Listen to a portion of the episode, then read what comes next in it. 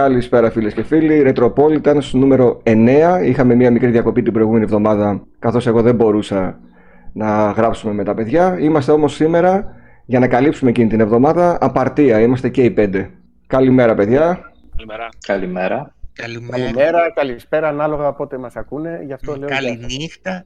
Σωστά. Όσοι βλέπουν την ώρα προβολής, δηλαδή Κυριακή 11 η ώρα το πρωί, πιθανότατα είμαστε και στο ζωντανό chat και τα λέμε και από εκεί και σχολιάζουμε όλοι μαζί αυτά που θα δείξουμε. Ο Αλέξανδρος μετά από καιρό κατάφερε να επιστρέψει. Γεια σου Άλεξ. Γράφω και μπήκα. Γεια σου, σου. Άλεξ. παιδιά. Να ξεκινήσουμε απευθείας με τις νέες κυκλοφορίες, οπότε αναλαμβάνει ο Στράτος. Τις σημαντικότερες θα πούμε γιατί είχε αρκετά indie τις δύο εβδομάδες. Στις 25 του Μαΐου είχε κυκλοφορήσει το Biomutant για το PS4, το Xbox και το PC και 28 Μαΐου το Wonder Boy Assign Monster World για PS4 και Switch Wonder Boy που είναι κοριτσάκι ο ήρωας. Ναι, ναι, ναι, ναι. Άρα είναι Wonder Girl. Κανονικά δεν θα έπρεπε έτσι να το λένε. Μία του Ιουνίου τώρα κυκλοφόρησε το Operation Tango για PS4, PS5, Xbox Series και Xbox και PC. Άντια. Όχι. Δεν έχουμε Δεν στα έχουμε. έντια αυτή τη εβδομάδα τίποτα. Θα απογοητευτείς. Όχι ρε γάμο. Αράχνες θα πιάσει το στάδια. Το Stonefly για PS4, PS5, Xbox Series, Xbox Switch και PC. Στις 3 του μηνός το Tour de France για PS4, PS5, Xbox Series, Xbox και PC. Το Και πρωτάθλημα στη αγώνες Γαλλία. από σήμερα. Στις 4 έκτου το DC Super Hero Girl Team Power για το Switch. What the fuck είναι αυτό; Τι τίτλος; Είναι κάτι που το είχα δείξει και σε ένα direct θυμάμαι. Super Hero Είναι Girls. Super Girl και τέτοια. Ε, Ε, μάλλον. μάλλον. Powerpuff Girls κατάσταση. Το Evergate για το PS5 και το Sniper Ghost Warrior Contracts 2 για PS4, Xbox Series, Xbox και PC. Έχετε Είμαστε σκοπό; κανείς τίποτα από αυτά, ήδη; Έχουμε Όχι. κανένα; Όχι. Κανένα Αλλά Fire Mutant. θα ήθελα να δω τον Biomutant γιατί μου φαίνεται ενδιαφέρον και νομίζω ότι ίσως λίγο το αδικούν οι κριτικές που διαβάζω. Ε, Σε Λοιπόν. κάποια πτώση τιμής. Ναι, σε κάποια πτώση τιμής μάλλον θα το δοκιμάσουμε. Και θέλω να δω και το Wonder Boy γιατί είναι Wonder Boy. Και μέχρι στιγμής όλα τα καινούργια Wonder Boy, παιδιά, είναι πάρα πολύ καλά. Αυτό το Wonder Boy είχε βγει στην ε, Ιαπωνία για Mega Drive. Και ήταν πάρα πολύ καλό. Ναι, το θυμάμαι εκείνο. Τώρα είναι remaster. Αυτό είναι εντελώς καινούριο. Νομίζω είναι remaster. Θα πρέπει να το δούμε, δεν είμαι σίγουρος. Πάντως την χαρακτήρα την ε, Άσα τη θυμάμαι, ρε παιδί μου, έτσι σαν ε, σχέδιο. Την έχω ξαναδεί. Κώστα, Ευχαριστώ, μάλιστα. τίποτα Το από. Tour de France ε, είχα παίξει στο Μμ. 360 παλιά, πολύ παλιά, πολύ ωραίο, πάρα πολύ ωραίο. Τώρα δεν ξέρω βέβαια στην ε, Next Gen εκδοχή του θα είναι ακόμη καλύτερο, σαν γραφικά εννοώ. Ναι. Το Sniper Ghost Warrior είχα παίξει το 1. Τώρα Μμμ. το Contracts 2 δεν ξέρω τι είναι. Είναι ε, tactical shooter. Έχεις ένα, ένα σναϊπερά, ο οποίος είναι long range ε, sniper, δηλαδή στοχεύει κάτι στα 2 χιλιόμετρα. Και είναι έτσι με αποστολές. Μοιάζει λίγο με Hitman. Άλεξ, εσύ; Εγώ θα ήθελα να δοκιμάσω τώρα το Biomutant κάποια στιγμή, αλλά δεν έχω τώρα επαφή, δεν έχω εμπειρία με το παιχνίδι, αλλά από αυτά που διάβασα είναι λίγο κάπως απογοητευτικά αυτά που ακούγονται. Και είναι απόδειξη γενικά ότι πλέον έχουμε φτάσει σε ένα επίπεδο που τα γραφικά των παιχνιδιών είναι πολύ εντυπωσιακά και ο κόσμος λίγο παρασύρεται και ενθουσιάζεται παραπάνω. Φαίνονταν πολύ φωτορεαλ... Μμμ. Είχε βέβαια το Art Direction το δικό του. Λίγο έχω αυτό το φόβο για αυτό που το αποκλειστικό που θα βγει στο PS5, το Kona, Kula, πώς το λένε. Το ένα- Κίνα. Ένα. Αυτό, ε, Αυτό, ναι, το βέβαια Κίνα. είναι time, Μην ex- γίνει τέτοια. είναι time Ναι. exclusive, βέβαια. Θα Μην κυκλοφορήσει. είναι και αυτό πολύ φαντασμαγορικό και στην ουσία στο gameplay του είναι και αυτό λίγο. Γιατί αυτό είχε, Μμμ. από ό,τι είδα, λίγο βαρετή δομή και τέτοια. Τον ε, φίλο, τον Black Hat, τον Νίκο, έχω δει που παίζει και ταυτόχρονα κάνει και σε νοηματική εξήγηση του παιχνιδιού. Παίζει τον Biomutant. Από ό,τι βλέπω, καλά περνάει. Ε, καμιά φορά ε, πρέπει να έχουμε και κατά νου ότι είναι double A παραγωγή. Ναι, γενικά να ρίχνει τον πύχη Ναι. να μην έχεις πολλές προσδοκίες. Αυτό τι φάση είναι, είναι ας πούμε σε στυλ Ratchet and Clank ας πούμε; Τι ακριβώς είναι; Τάκε slash πρέπει να είναι εγώ από ό,τι είδα. Αλλά Αλλά όλοι λένε ότι θα πέσει πολύ σύντομα η τιμή του. Εγώ ακούω λένε. μάλιστα. Αν πέσει πολύ σύντομα η τιμή του, ίσως να το δούμε και στο Game Pass και να το δοκιμάσουμε από εκεί. Ε, εκεί το βλέπω να μπαίνει και σύντομα. Εσύ στράτο, τίποτα από αυτά σε ενδιαφέρει, θα το δεις; Μπα. Όχι, Εγώ δεν, θα δεν είναι ήθελα το να στυλ δω σου. Τα Super Hero Girls τι είναι, της DC. Εγώ σκέφτομαι να κάνω Μερακλής. συλλογή Wonder Boy στο Switch. Μμμ. Να πάρω όλα τα Wonder Boy. Δεν θα το μετανιώσεις, ειδικά αν τα παίξεις τα παιχνίδια, όχι απλά να τα πάρεις για να τα έχεις. Εσύ το ιδανικό, κοίτα ποιο είναι. Καλοκαιρινές διακοπές, Ναι, παίρνεις το Wonder Boy and the Dragon Strap. ναι. Παίζεις και γυρνάς στην χρονιά εκείνη που το έπαιξε το παιχνίδι στο Game Gear στην Κρήτη. Επικό. Τελειώνεις με αυτό και ξεκινάς μετά με το Master Boy, το οποίο είναι φοβερό και συνεχίζει άψογα, και αφήνεις για το τέλος το Aside Master World. Έτσι. Αυτό να το κάνεις και ταιριάζει πάρα πολύ στο Switch, σαν παιχνίδι. Ε, ναι, γι' αυτό το σκέφτηκα και επειδή ταξίζει το Switch αυτά τα παιχνίδια. Όταν λέμε για τη χρονιά 2000, σας ακούγεται ρετρό γενικά; Εγώ θεωρώ ρετρό από το 2000 και πίσω. Ε, Εγώ ρετρό δεν είναι. μπορώ. Ανάλογα. Οριακά είναι, οριακά. οριακά. Το Απλά- 2001 επανελίνει στον Ιούνιο εγώ. Και όμως, παιδιά, έχουν περάσει 21 χρόνια από τότε. ε. Πολλά χρόνια, ναι. από το Millennium που νομίζουμε όλοι ότι έγινε πριν από μια πενταετία. Και είχε και πάρα πολύ ωραίες κυκλοφορίες, οπότε είπαμε σε αυτή την εκπομπή να γυρίσουμε πίσω στον Ιούνιο του 2000 για να δούμε όντως καλές κυκλοφορίες. Ήταν πάρα πολλές, πήραμε τις σημαντικότερες. Πάμε στράτο να δούμε τι κυκλοφόρησε τον Ιούνιο του 2000. Λοιπόν, τότε είχαμε, είχε βγει το Deus Ex για το PC, το Diablo 2, Ω, το Diabla. Icewind Dale στο PC και αυτό, το Jet Set Radio για το Dreamcast και είχε βγει και μια, ένα fest, το Mortal Kombat Special Forces για το PlayStation 1. Το οποίο Diablo 2 βγαίνει μέσα στο έτος σε remaster, έτσι. Δεν έχουν πει ακόμα βέβαια πότε. Τέλος του χρόνου. Για πες Ανδρέα, από αυτά τα παιχνίδια τι είχες παίξει τότε; Μη ρωτάς. Μόνο τον Diablo. Έχω παίξει το Diablo, το Deus Ex λίγο στο PC. Το Diablo 2 το είχα βιώσει, είχα παίξει δεκαετία, μια ολόκληρη δεκαετία έπαιζα Diablo 2. Ήταν και λόγος που δεν είχα κατέβει τότε εκείνο το καλοκαίρι Ελλάδα νωρίτερα από ό,τι θα μπορούσα. Καϊκές. Ε, να τελειώσει τα μαθήματα. Ε, λέω, άμα κατέβω Ελλάδα δεν θα παίζω Diablo 2, οπότε κανονίσαμε να μείνουμε λίγο παραπάνω στη Βουλγαρία. Ο σωστός ο παίχτης φαίνεται. Ε, Jet Set Radio το είχα παίξει στο Xbox. Γιατί είχε βγει και στο Xbox. Είναι τη Sega το παιχνίδι. Ναι, το κατέβασα εχθές για να το, να το δω και αυτό κάποια στιγμή. Πρωτότυπο για τότε και πολύ έτσι μοντέρνο για την εποχή του. Κώστα, εσύ κάτι από αυτά που ήσουν και Εγώ πισάκια είχα παίξει κυρίως. μόνο το Deus Ex. Το Diablo 2 δεν το είχα αγγίξει. Εγώ είχα παίξει το Deus Ex λίγο σε φίλο, γιατί το PC μου τότε της εποχής ε, έβγαλε πρόβλημα στη μητρική. Μμμ. Ήταν Ε, και βαρύ πολύ το πράγμα. Deus Ex. Ναι. Αλλά θυμάμαι ζωφε... απίθανη ατμόσφαιρα, πολύ serious καταστάσεις, gameplay φοβερό για την εποχή. Το δοκίμασα ξανά μέσα αυτή τη δεκαετία λίγο, λίγο ζορίστηκα, αλλά θέλω να του ξαναδώσω κάποια στιγμή μια δεύτερη ευκαιρία γιατί δεν το έχω ολοκληρώσει, έχω παίξει λίγο. Στράτο, εσύ, Mortal Kombat Δεν Special το Forces. είχα- όχι, δεν το είχα πάρει καν γιατί ήξερα ότι ήταν όλοι λέγαν πολύ χάλια. Το Diablo 2 είχα παίξει κι εγώ και το Dracula Resurrection που δεν είχε, ήταν πολλά και το αφαίρεσες. Α, είχε βγει και αυτό, ναι, ναι. Το Adventure. Το Adventure, ναι, ναι. Ναι, εγώ καλά. και εγώ φίλε το έπαιξα αυτό, είχαμε πάθει σοκ με τα γραφικά. Εντάξει, Ναι, ήταν θετικά, ωραίο. Εκπληκτικό. Αυτά μόνο τα δύο. Το Εντάξει. Special Forces όλοι λένε είναι χειρότερο και από το Mythology στο Sub-Zero που είχε βγει. Ναι, Λέγανε. Για επιβεβαιώνω. το 2000 δεν ακουγόταν καν το Mortal Kombat. Μην λέμε ό,τι θέλουμε. Είχε πεθάνει. Ήταν στην ε, πολύ μεγάλη καμπή. Ε, το είχα Ναι. παίξει εγώ το Mortal Kombat το Special Forces στο PS1 και ήταν τραγικό. είχα Ναι. παίξει ελάχιστα και έλεγα ρε παιδιά αυτό δεν είναι Mortal Kombat, είναι κάτι άλλο. Πώς ήταν πάλι Δεν fighting ήταν στη σύρι, στην Ότι- κύρια σειρά. Ήταν στα, σε αυτά τα spin-off. Ναι, σαν beat'em up ας πούμε. Δεν υπήρχε Μπορούσες. πλέον το beat'em up σαν είδος. Σαν εκείνο το Εκεί- Defiance, τι- πώς λέγεται, ένα που προχωράς και δέρνεις που είχε βγει στο PS2, τέτοια κατάσταση. Ναι. Σαν το λεγόταν. Shaolin Monks ήταν, αλλά το, το Shaolin Monks που βγήκε μετά λέγανε ότι ήταν καλό σε αυτά τα spin-off.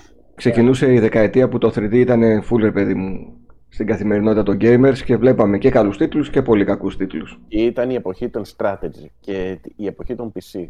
Μμμ. Ποια εποχή το PC μου, τότε βγαίνουν πόσα Silent Hill η εποχή το Strategy και το PC. Ο καθένας Και του... θέμε ήταν η εποχή του Warcraft 3 και του Starcraft. Ε, αυτά για τους PC gamers. Για όλους. Δες τι πωλήσεις κάναν αυτά τα παιχνίδια. Χαράξαν όλη την εποχή του 2000. Warcraft 3 και Starcraft. Τότε ήταν που είχαν ξεκινήσει τα πρώτα τεράστια τουρνουά παγκοσμίως. Δεν υπήρχε Εμείς άλλο. κονσόλες δεν παίζαμε αυτά. Ε, κονσόλες ήταν κονσολάκια, ένα single playerάκι και τα λοιπά. Τότε ήταν που έγινε η επανάσταση των ε, multiplayers και των μεγαλύτερων τουρνουάς του κόσμου. Μμμ. Με κάτι Starcraft. Με Κάτσε, και, εκατομμύρια και, το, θεατές. και το Quake πότε ήτανε; Ε, τότε, πριν. κοντά. Το 98 ήταν νομίζω κάπου Ναι, εκεί. εντάξει, εκεί, εκεί, γύρω, ναι. Το Unreal Tournament εκεί είχε βγει κοντά. Ναι, Α, το έπαιζα στο PC, καλύτερο ναι. ήταν το Unreal. Ναι.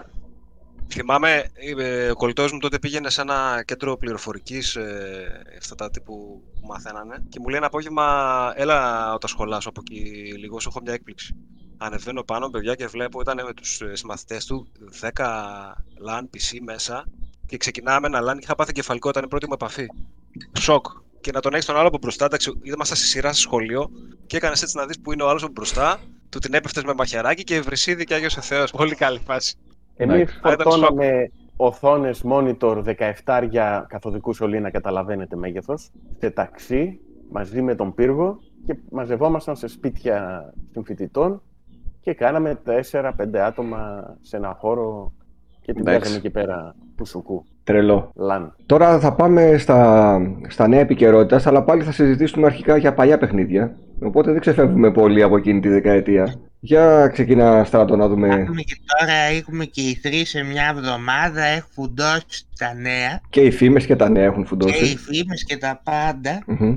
Πρώτα θα πούμε για το Amiibo που είναι να βγει για το Skyward Sword, το HD, το Zelda, όπου σε αυτό το Amiibo που λέγεται Zelda Loft Wing, που κάνει 25 δολάρια, έχει, έχουν προσθέσει τη λειτουργία του Fast fast, travel. travel. Μπορείς να κάνεις δηλαδή fast travel όπου θες, άμα το αγορασεις Μμμ. Και διαμαρτύρηθηκαν πολύ ότι αυτό θα έπρεπε να είναι μια από τις κανονικές λειτουργίες του παιχνιδιού, να το προσθέτουν εκεί. Κακώς το χρεώνουν εξτρά με αυτό το Amiibo. Έγινε Ήταν ένα δηλαδή δώρο. πολύ σοβαρή ιδιότητα για ένα amiibo, θεωρούν.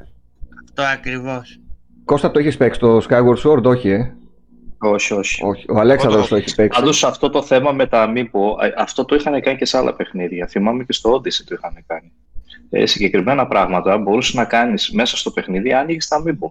Μμμ. Θυμάσαι. Πρέπει να βρεις τα, τα φεγγαράκια, ας πούμε. Αχα. Ή να σου δίνει unlimited lives. Ε, κάτι το οποίο το έκανε άδικο το παιχνίδι. Δηλαδή, όσοι δεν είχαν τα Amiibo, έπρεπε να κάτσουν να το παίξουν παραδοσιακά όλο το παιχνίδι κανονικά. Ενώ άλλοι, ας πούμε, που είχαν το Amiibo μπορεί να είχαν unlimited lives. Ναι. Ή μπορεί να είχαν κάποια πάθια να βρουν τα φεγγαράκια. Και κάποια φεγγαράκια ήταν κρυμμένα πολύ καλά. Μμμ. Όσο και να ψάξεις, δεν θα μπορούσε να τα βρεις. Και ίσως φταίει το γεγονός ότι επειδή το παιχνίδι σαν remaster είναι ίδιο στην ουσία, δεν αλλάζουν τίποτα. Μπορεί, μπορεί λέγαν, βάζεις μια αλλαγή, βάλ την και στο απευθείας στο κύριος παιχνίδι τη μόνη διαφορά που έχει, μην τη χρεώνεις εξτρά δηλαδή. ναι. Γιατί για Ναι. το Mario ας πούμε δεν είχε πει κανείς τίποτα. Εντάξει, δεν είναι η μόνη Για διαφορά. Θα έχουμε και βελτιωμένα γραφικά και βελτιωμένο χειρισμό γενικά. Επειδή εγώ το έχω τελειώσει το παιχνίδι, να σας πω ότι παίζεται το παιχνίδι κανονικότατα και χωρίς αυτό το χαρακτηριστικό. Κάποιες φορές λέμε να μην χαλάσουμε το όραμα του δημιουργού. Κάποιες φορές δεν θέλουμε να το, να το λέμε και να το θυμόμαστε αυτό. Το παιχνίδι είναι χωρίς fast travel. Έχει συγκεκριμένα save points και παίζεται έτσι το παιχνίδι. Τώρα, αν η Nintendo αποφάσισε για τους χύψιλ, γιατί εγώ θεωρώ ότι είναι ένα πείραμα αυτό που κάνει η Nintendo, να δει αν θα τσιμπήσει ο κόσμος για να το κάνει και στα υπόλοιπα παιχνίδια μετά. Γενικά η Nintendo κάνει ό,τι μπορεί. Βασικά δοκιμάζει τα νερά με, τέτοια, με τέτοιες ενέργειες. Βλέπε το time exclusive της αγοράς του Trilogy. Μμμ. Μετά το βγάζει από την αγορά με αυτά τα Amiibo. Τεστάρει να δει τι μαλακία μπορεί να κάνει Ναι. και πόσο την παίρνει. Νομίζω ότι είναι ένα πείραμα. Πάρτε το παιχνίδι όσοι δεν το έχετε παίξει και είστε ε, φαν της σειράς Zelda, παίξτε το χωρίς αυτό το Amiibo. Μια χαρά παίζετε το παιχνίδι και τερματίζετε. Τώρα, Ξέρω, αν... δεν, δεν έχει νόημα και στα Zelda αυτό. Δηλαδή για, Για την τη χαρά πλοήγηση, της ναι. ερεύνης και την πλοήγηση το παίζει το παιχνίδι. Μπράβο, Αυτό τιμάται 32 ευρώ το μάλιστα. Amiibo. Εδώ έχουμε και το καπέλο σε όλα. Εγώ θα πω ότι αν δεν θέλετε να χαλάσετε το όραμα του δημιουργού, μη στηρίζετε αυτή την κίνηση που βγάζει η Nintendo για να γίνει πιο εύκολο ουσιαστικά το παιχνίδι. Παίξτε το παιχνίδι όπως το οραματίστηκε ο δημιουργός. Να μην το λέμε μόνο για τα Souls, ότι δεν θέλουμε easy mode γιατί χαλάει το όραμα του δημιουργού, να το λέμε και σε αυτή την περίπτωση. Όμως, άμα μου χρεώνε 30 ευρώ να μου βάλουν ένα easy mode, σιγά μην το αγόραζε. Εσύ όχι, αλλά θα υπήρχε κόσμος και είμαι σίγουρος σε αυτό που σου λέω ότι θα το αγόραζε. Όχι, θα έπρεπε να το βάζανε κανονικά στο μενού, όχι να στο χρεώνουν εξτρά easy mode τώρα. Δεν θα έπρεπε τίποτα για μένα. Από τη στιγμή που δεν είναι μέσα στο παιχνίδι, μην παίρνετε το αμύμπο. Αλλά θα το πάρει κόσμος γιατί είναι και συλλέκτες. Έχει ξεπουλήσει ήδη. Α, ωραία. Εντάξει. Αλλά λέμε, λέμε για να λέμε εμείς εδώ πέρα. Έγινε επίσης ένα event για τα 30 χρόνια του Sonic από τη Sega. Το είδατε, παιδιά, πριν μας πει ο στρατός; Ναι, το είδα εγώ. Okay. Όπου ανακοινώθηκαν εκεί τρία παιχνίδια. Το Sonic Colors Ultimate, το οποίο θα βγει σε 7 σεπτεμβριου για PlayStation 4, Xbox One και Switch. Που είναι ένα... Το ευκαιρία να το πάρω. Ωραία. Ένα remaster είναι του Sonic Colors. Του το Wii. συγκεκριμενο Ναι. Θα ε, βγει ένα νέο Sonic το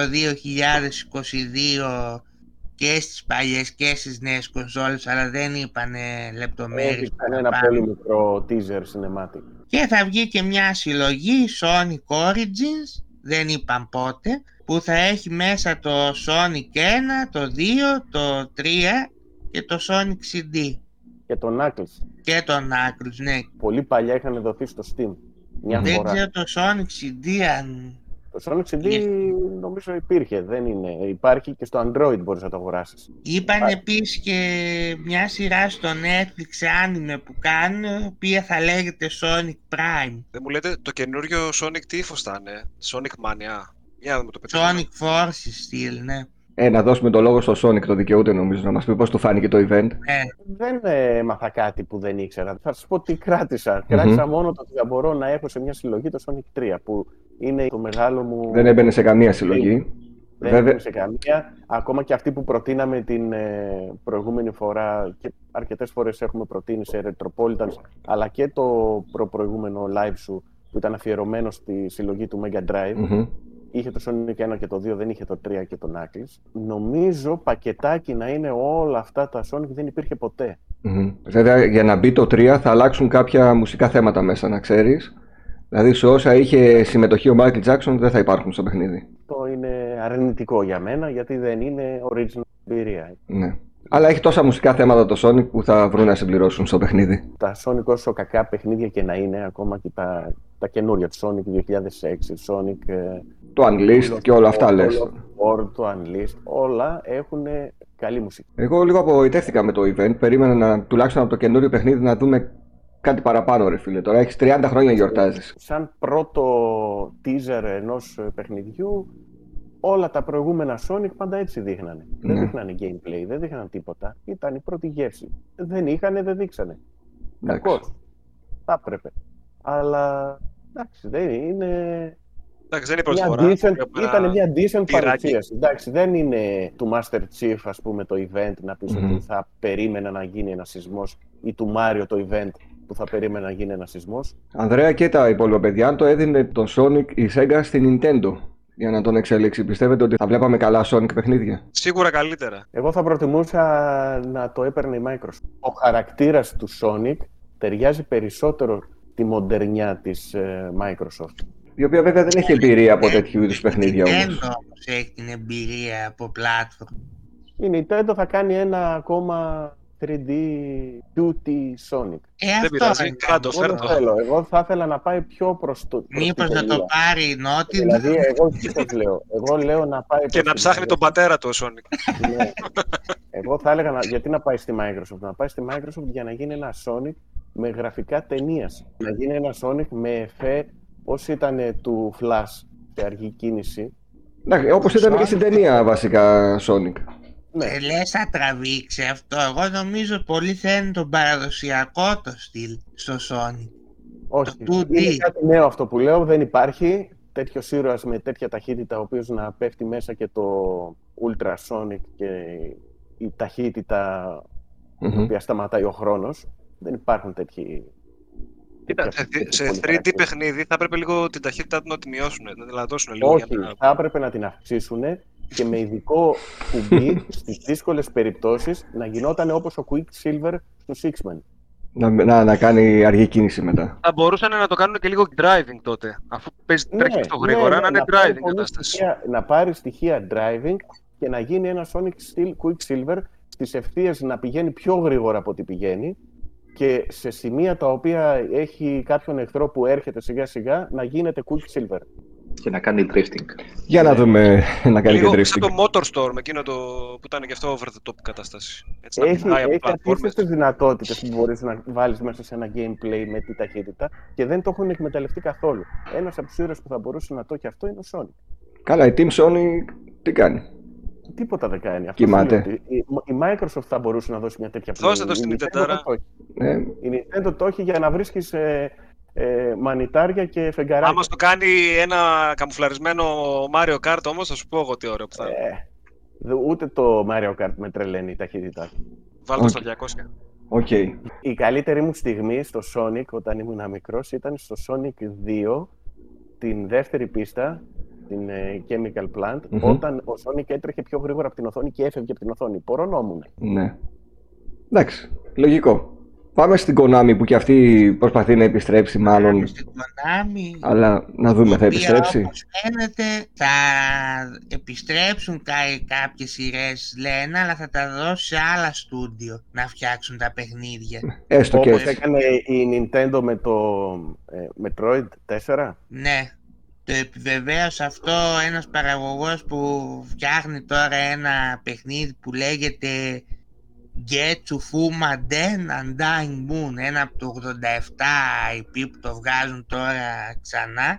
Και το κυριότερο είναι ότι πάλι υπήρξαν κάποιες φήμες για το Silent Hill ότι το έχουν, ε, για- ότι ακούστηκε λέει πως παραλίγο να καταλήξει στη Supermassive Games. Μμμ. αυτή που κάνει τα Until Dawn, τα Little Hop και αυτά ξέρετε τελικά το αναπτύσσει μάλλον η Blobber Team Η Blooper Team, ναι, ναι. Με το The Medium και το. και τα Layers of Fear Αν δεν έχει τζαπανίλα μέσα, παιδιά, το Silent Hill. Εγώ δεν ξέρω. πάντως δεν ξέρω, με αυτά που άκουσα κρατάω μικρό καλά, πολύ μικρό.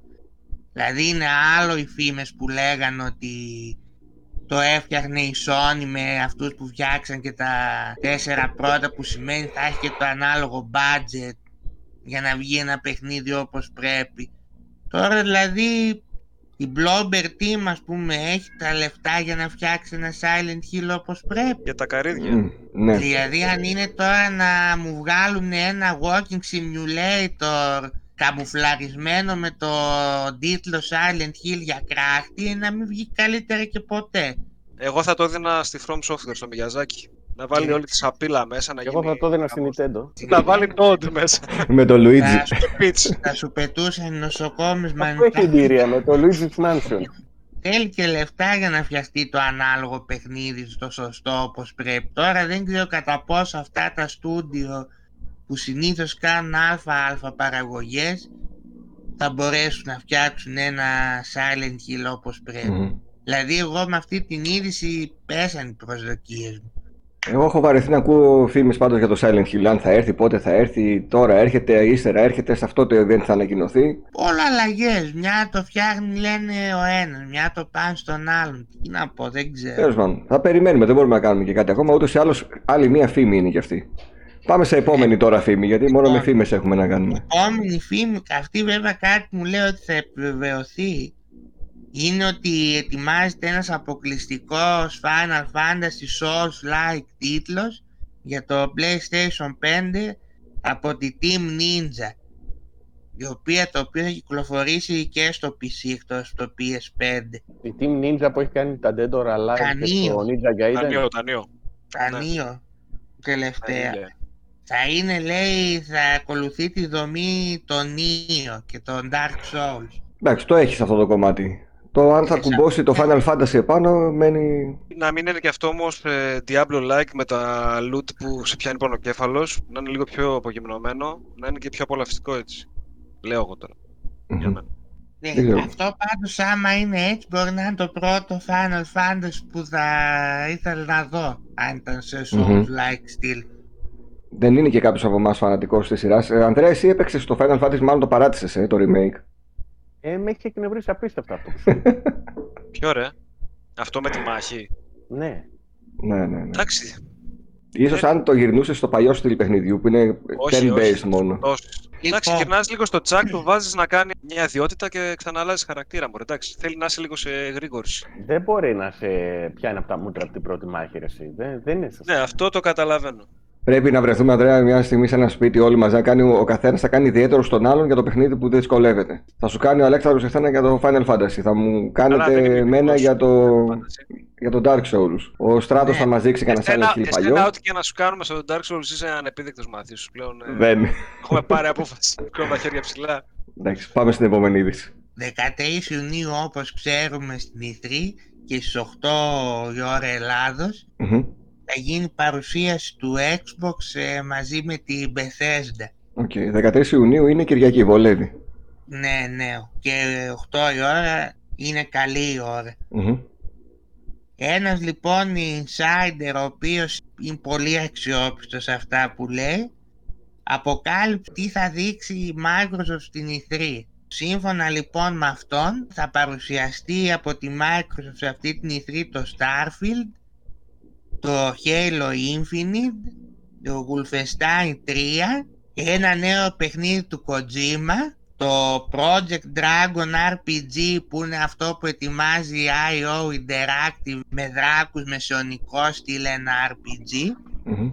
το Project Omen που είναι με δράκουλα και βρικόλα και στυλ που ετοιμάζει η Arcane ένα νέο IP το Forza Horizon 5 και θα δείξουν και το Avowed πιο αναλυτικά σύμφωνα με αυτόν Μακάρι να τα δείξουν αυτά, θα πω εγώ. Και μόνο που λέμε μέσα Θα νέο IP, νέο IP είναι σ- σημαντικό. Θα δείξουμε και καινούριο χαλό. Ε, Halo, αυτό ήταν σίγουρο. Στην σιγά. Να δούμε τι θα αφίσα, γίνει με το Craig. Προλάβανε να φτιάξουν καινούριο χάλο από την αρχή. στην αφίσα δείχνουν το online κομμάτι. Δεν ξέρω αν θα δείξουν το story Δεν του. γίνεται να μην το βγάλει φέτος αυτό. Είπαν θα το βγάλουν 100% φέτος. Το Infinite. Μμμ. Ζούμε να δούμε τον Άρα- Craig, παιδιά. Η έκπληξη θα είναι αν το νέο παιχνίδι του Kojima είναι τελικά το PT με άλλο όνομα. Εντάξει, αυτό θα είναι πολύ δυνατό αν όντως υπάρχει. Αυτό, αυτό λέω. Αν δηλαδή βγάλει αυτό θα είναι μια πολύ καλή προσθήκη στο Xbox. Όπως και να έχει. Πιστεύω είχε χάσει λίγο την ε, θετική του φήμη ο Kojima πλέον. Αν- Απλά ξέρεις τι. Είναι, πάντα είναι ο Kojima, είναι μεγάλο κεφάλαιο. Όσο ήταν στη Sony με το Death Stranding ε, σαν όνομα, το έβλεπα πιο μεγάλο σαν όνομα από ότι τώρα Ναι. μετά το Death Stranding και στη Microsoft. Μμμ. Το βλέπω λίγο σαν ξεπεσμένο ήρωα. Έχασε την αστρόσκονη της Sony; Έχασε Ε. την αστρόσκονη, έχασε την έγκλη του.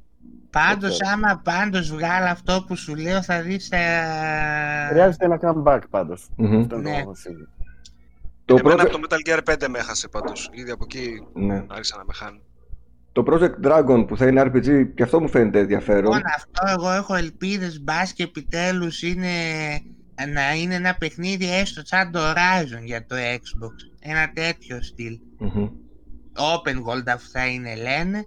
Να είναι έτσι ένα third person παιχνίδι. Κώστα, εσύ που Τώρα- έχεις τώρα και, το, και τις δύο κονσόλες της Microsoft, κάποια από αυτά που περιμένουμε να ανακοινωθούν είναι του στυλ σου; Φυσικά. Για πες. Και το Wolfenstein ε, το 3 περιμένω. Α, σωστά, εσύ παίζεις Wolfenstein, ναι. Γιατί το 2 κόβεται λίγο απότομα. Καλά το, το Halo Infinite έτσι κι αλλιώς. Το Forza Horizon το 5.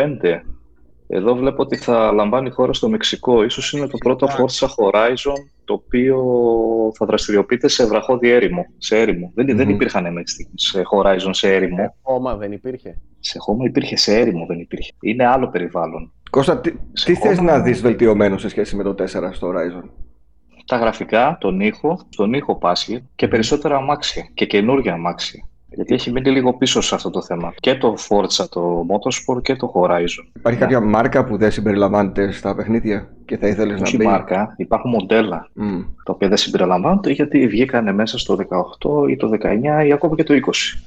Αλλά δεν έχουν μπει με κανένα update αυτά, ε; Όχι. Ωραία. Δεν έχω καμιά... Από αυτά δεν με... ε, Α, τα Wolfenstein το ένα μου είχε αρέσει πολύ. η δομή του και το level design. Στο 2 η φάση με, το, με τα ραντάρ που έπρεπε να βρεις λίγο τον αξιωματικό εκεί πέρα λίγο μου την είχε σπάσει. Μμ.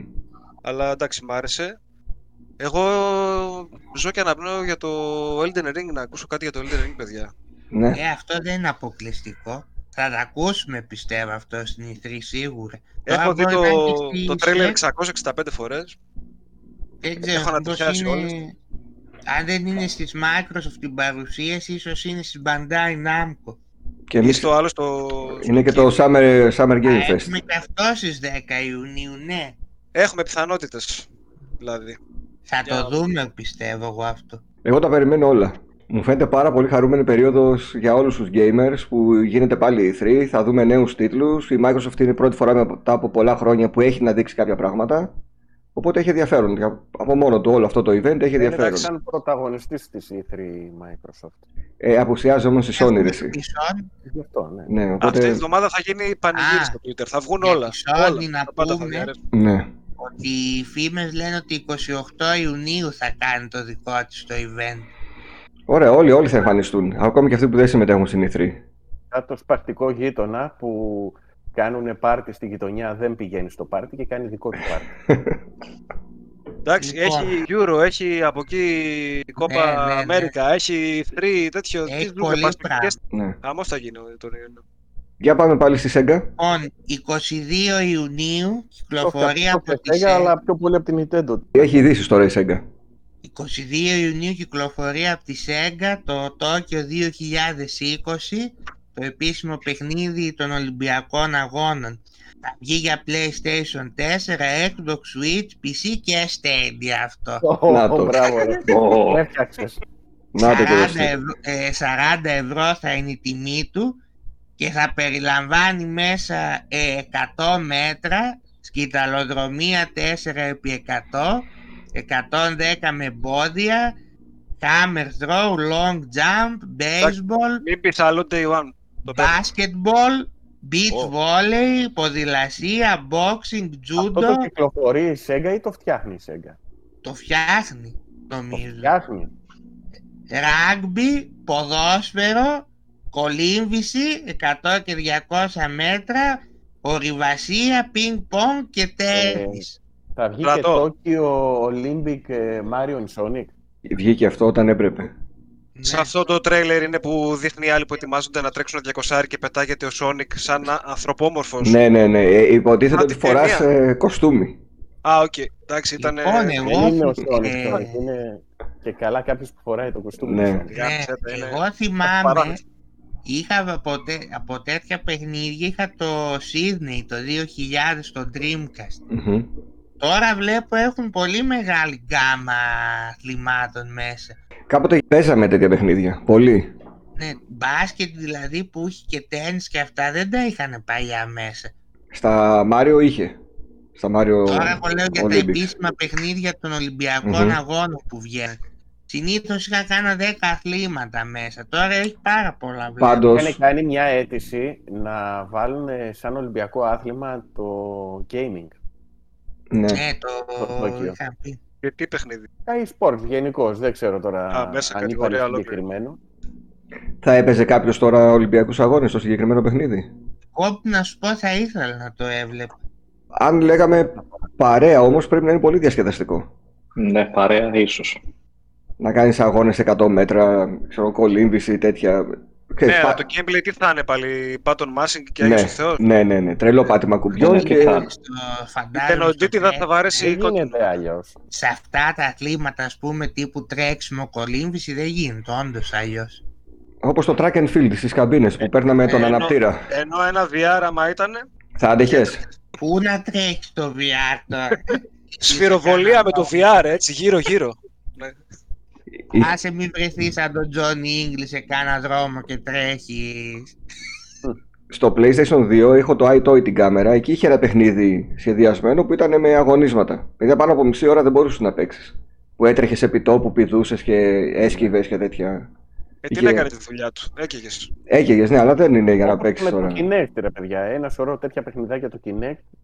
Μμμ. Αλλά θα ήταν ωραίο πιστεύω. Παρείστηκα θα είναι πολύ ευχάριστο παιχνίδι. 28 Ιανουαρίου 2022 ανακοίνωσε η Nintendo την κυκλοφορία του Pokemon Legend Arceus Μμμ.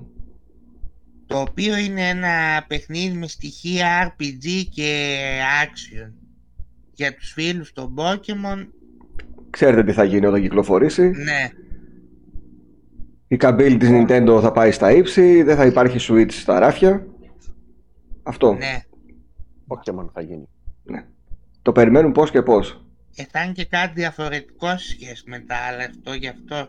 Έγινε επίσης ένα meeting εκεί των επενδυτών της Sony και διέρεψε μια από τις διαφάνειες που βλέπανε στις οποίες μέσα σε όλα έλεγε ότι θα γίνει θα κι- και άλλες κυκλοφορίες για PC και συγκεκριμένα μετά το Days Gone έλεγε ότι το επόμενο που θα βγει είναι το Uncharted 4.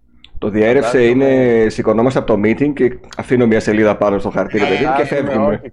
Φαντάζομαι το σερβιτόρο που έφεραν τις καφέδες και τα κουλουράκια στο meeting να είναι κατά μεσής της παρουσίασης, να βλέπει αυτό το, το slide και να βγάζει κρυφά το κινητό ενώ, Ναι, ενώ ναι, αφήνει ναι, τις ναι.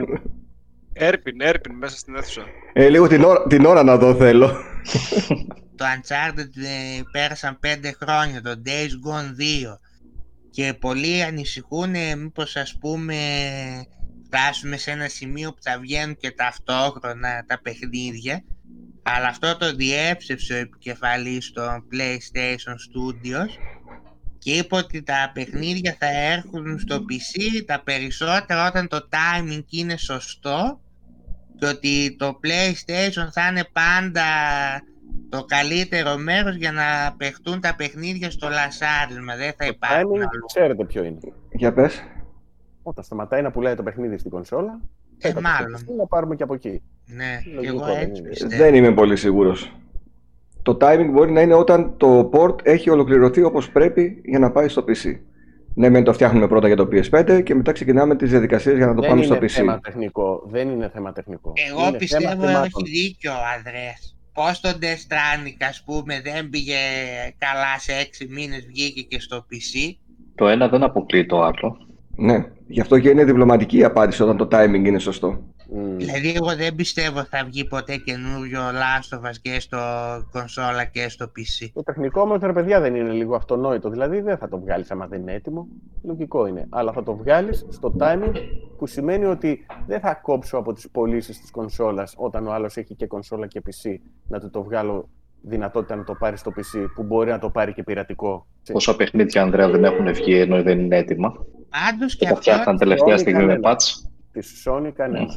Το PC δεν κόβει τόσο πολύ από την κονσόλα. Αυτό αποδείχθηκε και σε ένα poll που έκανε το Xbox Μμμ. στον επίσημο λογαριασμό τους και τους ρωτούσαν πού παίζετε τα παιχνίδια του Xbox. Είχε επιλογές κονσόλα, PC και tablet και αυτά. 80% απάντησαν σε κονσόλα.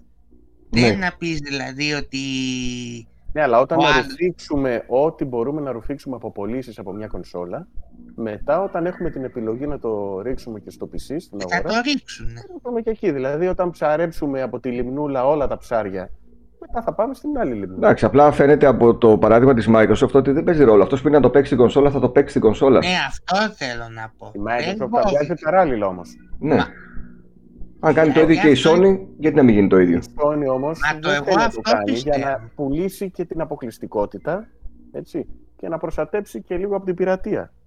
Γιατί τα single player της, αν κυκλοφορούν όλα σε PC, εγώ θα σκεφτώ πάρα πολύ να πάρω PlayStation 5. Αν κυκλοφορούν ταυτόχρονα και σε PC, τα καινούργια Uncharted. Ταυτόχρονα δεν νομίζω θα βγουν. Γι' αυτό λέω, γι' αυτό η Sony δεν το γίνεται κάνει. Αυτό ταυτόχρονα. δικαιολογώ την καθυστέρηση της Sony. Γι' αυτό δεν τα βγάζει. Εσείς θα είχατε πρόβλημα αν κυκλοφορούσαν παράλληλα και είχατε PS5. Εγώ πρόβλημα δεν θα είχα, η εταιρεία θα έχει. Αυτό σας λέω. Εντάξει, δεν το Ούτε ξέρουμε αυτό. εμένα θα με ένοιαζε. Να σου πω εγώ αυτή που θα το πάρω τι να με νοιάζει. Κώστα, Άλεξ. Δεν θα το έπαιζε έτσι και αλλιώς σε PC. Δεν ασχολούμαι με PC gaming. Μμμ. Ε, εντάξει, η Sony σκέφτεται την οικονομική της επιβίωση. Αν θέλει να το βγάλει, θα το βγάλει. Ας το παίξει περισσότερος κόσμος. Καλό θα κάνει. Δεν έχω κανένα πρόβλημα με αυτό. Ωραία, γιατί έγινε ένας χαμός πραγματικά στο, στα social media ε, κράξιμο, επιθέσεις, φραστικές, λεκτικές. Σε επιλογές να υπάρχουν. Άμα θες να το παίξεις στην κονσόλα, παίξεις στην κονσόλα. Εντάξει. Ο άλλος θέλει να το παίξει στο PC του. Τι no έγιναν, problem. ε, γιατί έπεσε το κράξιμο; Το κράξιμο πέφτει γιατί έχει δημιουργηθεί όπως αποδείχτηκε μια ψευδέστηση με τη Microsoft ότι ό,τι βγαίνει και στο PC δεν είναι αποκλειστικό, το παίρνουν όλοι στο PC. Δεν ισχύει όμως αυτό όπως φαίνεται και αυτό τότε και η Sony προφανώς λέει γιατί να μην τα βγάλω και εγώ να έχω και άλλα έσοδα και από το PC αφού δεν κόβει από την κονσόλα. Ναι, παιδιά, γιατί PC για να παίξει την ίδια ποιότητα τα παιχνίδια που θα παίξει στο PS5, μόνο η κάρτα γραφικών θα σου στοιχήσει όσο στοιχίζει το PS5. Πάντα ε, ε, εξακολουθεί να είναι η φθηνότερη λύση η κονσόλα και η καλύτερη για να παίξεις απλά τα παιχνίδια και να τα Και ευχαριστηθεί. το σαλόνι επίσης. είναι του σαλονιού που λέμε. Το PC όπως και να το κάνουμε ε, είναι πιο... Σε ένα είναι πιο γραφείο πολύ. κυρίως. Ναι, Εντάξει, υπάρχουν και περιπτώσεις που τα βάζουν στο σαλόνι πλέον και σε μεγάλες τηλεοράσεις, αλλά η πλειοψηφία το PC το έχει σε ένα γραφείο. Εγώ το μεταφέρω μια στην οθόνη, μια στο PC Μμμ. ανάλογα. State of Play είχαμε όπου ε, είχαμε 14 λεπτά gameplay από το Horizon 2 το οποίο ήταν πολύ εντυπωσιακό. Εμένα δηλαδή μπορεί με το πρώτο παιχνίδι να μην ξετρελάθηκα αλλά έτσι μου φάνηκαν τα περιβάλλοντα πιο ωραία εδώ, δηλαδή μου έκανε την αίσθηση να το παίξω αυτό που είδα.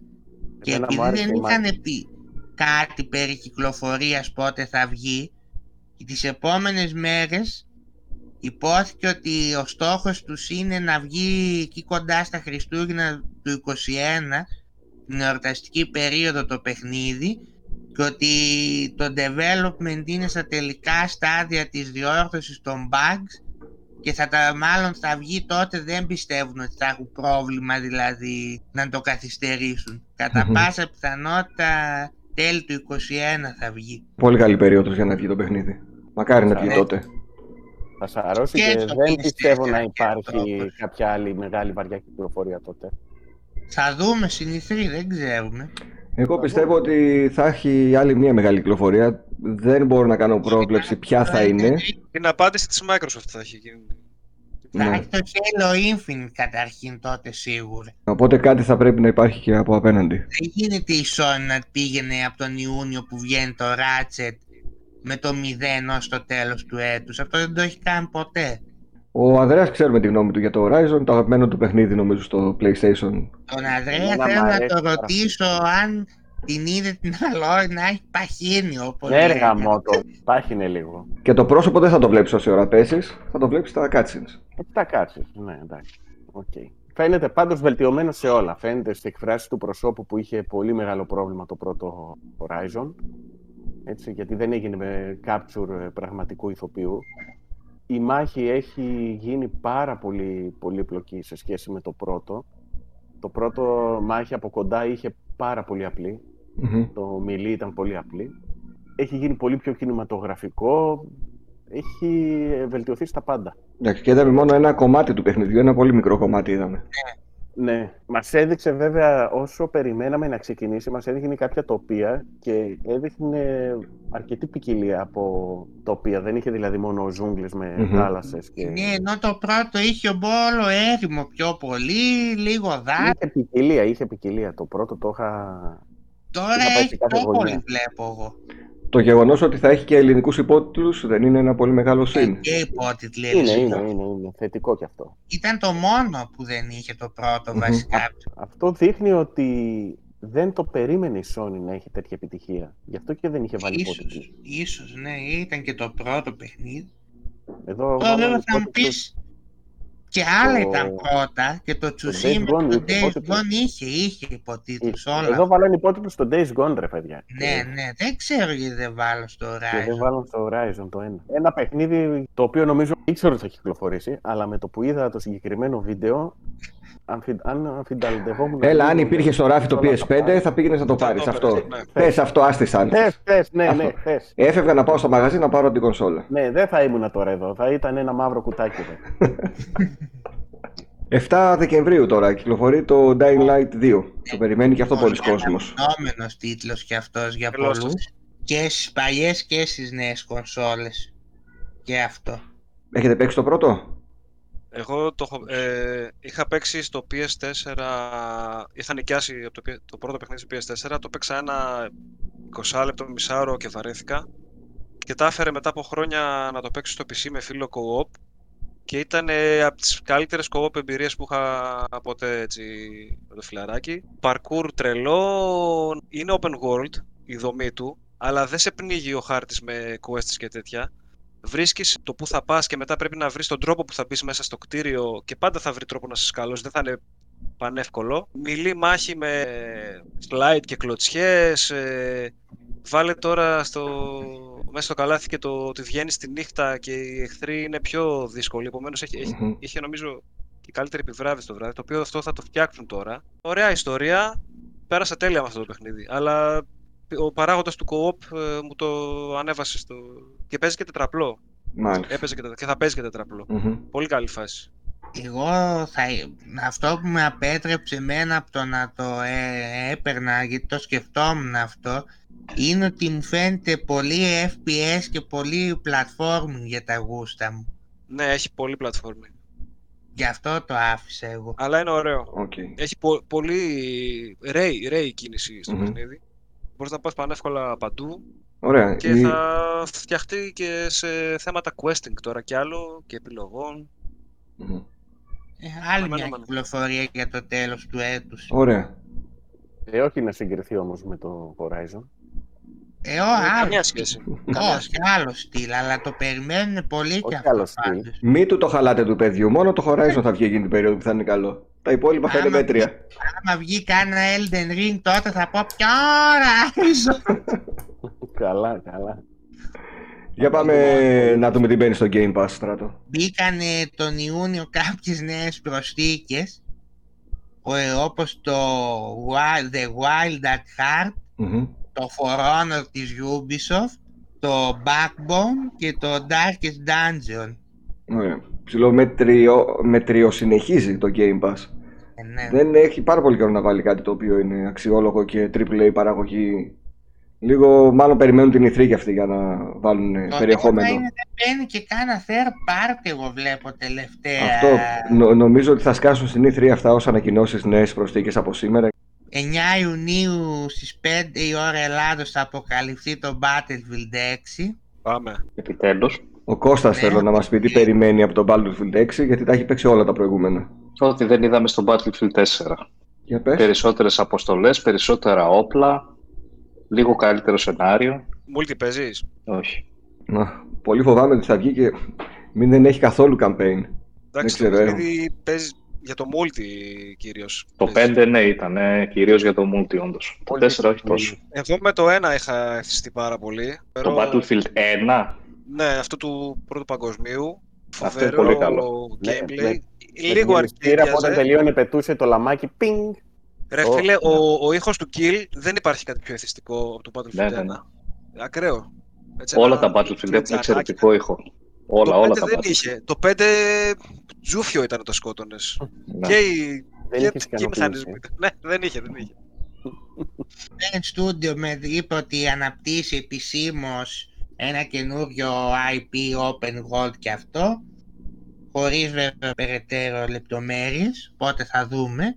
Και τέλος, ε, αυτή η είδηση που προκάλεσε και τις μεγάλες συζητήσεις, επισήμως ανακοινώθηκε ότι και το καινούριο God of War και το Gran Turismo 7 που θα βγουν το 2022 θα κυκλοφορήσουν και στο PlayStation 4 Τέλεια. γιατί είναι 110 εκατομμύρια κάτοχοι Ναι. και δεν μπορούμε να τους αφήσουμε. Βέβαια, εγώ πιστεύω ο λόγος είναι Ότι άσχετα δεν αν υπάρχουν το λένε, κονσόλες. Ξεκάθαρα σαν να μας λέει η Sony και το 2022 θα έχουμε το ίδιο πρόβλημα με τη διαθεσιμότητα. Πολύ φοβάμαι, ναι. Και εμένα αυτό που με τσατίζει είναι έχεις βγάλει τα πάντα, βγάζεις, έχεις βγάλει το Spider-Man, θα βγάλεις το Horizon, θα βγάλεις το God of War. Αυτό το έρμο, το Demon Souls, που είναι και ένα παιχνίδι που απευθύνεται έτσι και αλλιώς σε ένα hardcore κοινό. Τι δεν το βγάζεις και στο 4, δεν λέει να το παίξει και ο κόσμος που δεν θα ήθελε και δεν έχει την κονσόλα Κάνε, κάνε λίγο υπομονή. και το χαντακώνεις στο παιχνίδι, δεν σε ενδιαφέρει για τους κατόχους που θέλουν να παίξουν το... Μπορεί να το Demon βγάλει Souls. αργότερα και επειδή Άμα ήταν πέσουν οι στα πρώτα πωλήσεις παιχνίδια στο του PS5, ίσως Μμμ. ήθελε να ακουστεί. Ναι. Μόνο. Ε, εντάξει, πέρασε πια έξι μήνες, ακούστηκε. Τώρα θα βγει και το Ratchet, ας πούμε. Δεν είναι και το βαρύ χαρτί τώρα τύπου God of War, το Demon Souls να πεις θα άκοβε πωλήσεις. Εγώ πιστεύω, παιδιά, ότι θα βγει κανονικά και στο 4. Τα είχαμε ξαναπεί άλλωστε ότι την περίοδο που βγήκε το λάθος τρέιλερ του παιχνιδιού και στο τέλος έλεγε PS4, PS5 και μετά το διορθώσαν και το κάναν μόνο PS5. Τι είχε γίνει τότε, είχε βγει η Sony και είχε πει ότι εμείς πιστεύουμε στις ξεχωριστές γενιές. Οπότε πάμε μπροστά με το PS5. Βγαίνει το βίντεο με το παιχνίδι και δείχνει στο τέλος PS4 και PS5. Και λέει ο κόσμος, καλά, μας μας δουλεύετε. Τη μια λέτε για διαχωρισμό γενεών και την άλλη μας λέτε το παιχνίδι θα βγει και στις δύο.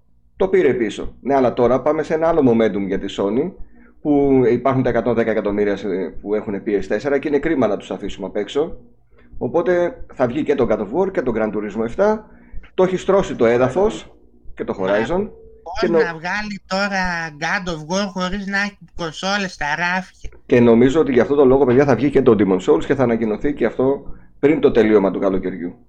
Ε, μακάρι. Δεν ξέρω. Πάντως σημαίνει ότι δεν θα, θα έχει θέματα και το 22. Αυτό, αυτό είναι το στενάχωρο, ότι ναι, δεν θα υπάρχει. Γιατί δεν υπήρχε περίπτωση, πιστεύω, να τα βγάζαν όλα και το 22 αν θα υπήρχε μια σωστή ροή στα ράφια κονσολών. Να σας ρωτήσω πάλι έναν ένα, να απαντήσετε μου ποια σειρά θέλετε. Εσάς σας πειράζει που θα βγουν τα παιχνίδια και θα είναι cross-gen; Όχι, Εμένα... δεν με πειράζει. Άμα Εμένα δεν, δεν, άμα δεν, δεν τα παιχνίδια με την έννοια να είναι στο PS5 όπως πρέπει, και ας κάνουν ένα downgrade στο PS4. Ε, στο Horizon όμως το κλασικό αυτό που λέμε που είχε τις εναέριες μάχες και τις βγάλανε. Θα τις βάλουν λένε μάλλον. Κάπου ναι. διάβασε ότι παίζει να μπουν. Άρα θα είναι διαφορετική έκδοση. Μπορεί να βγάλει ένα DLC το οποίο να είναι PS5 only. Αυτό είναι πιθανό σενάριο. Κώστα εσύ; Εμένα δεν με πειράζει που το Gran Turismo 7 θα βγει και για PS4. Εμένα ε, προκαλεί το ερώτημα γιατί δεν βγήκε μέχρι στιγμής. Γιατί έπρεπε να περάσουν τέσσερα χρόνια; Γιατί το sports ήταν ένα εναλλακτικό, ήταν μάλλον μια, ένα μεταβατικό μεταξύ του 6 και του 7. Γιατί έπρεπε να περάσουν τέσσερα χρόνια για να βγει το 7. Ε, το... Καθυστερεί πάρα πολύ το Grand Turismo. Το έχουν αυτά. Νομίζω πάντα, πάντα το είχαν αυτό το θέμα τα Grand Turismo. Ναι. ναι, ναι. Όπως και με το 5, το Prologue. Ναι, Γιατί έκανε τόσο καιρό να βγει το 6. Κάνει και κάτι άλλο να πεις ότι μπορεί να την τρώει το χρόνο κάποιο άλλο project. Μόνο αυτό κάνει. Είναι... Βέβαια δεν είναι και λίγο. δεν είναι και λίγο. Είναι, η ομάδα είναι, μήπως είναι φτιαγμένη από Έλληνες. Την Ικαρία.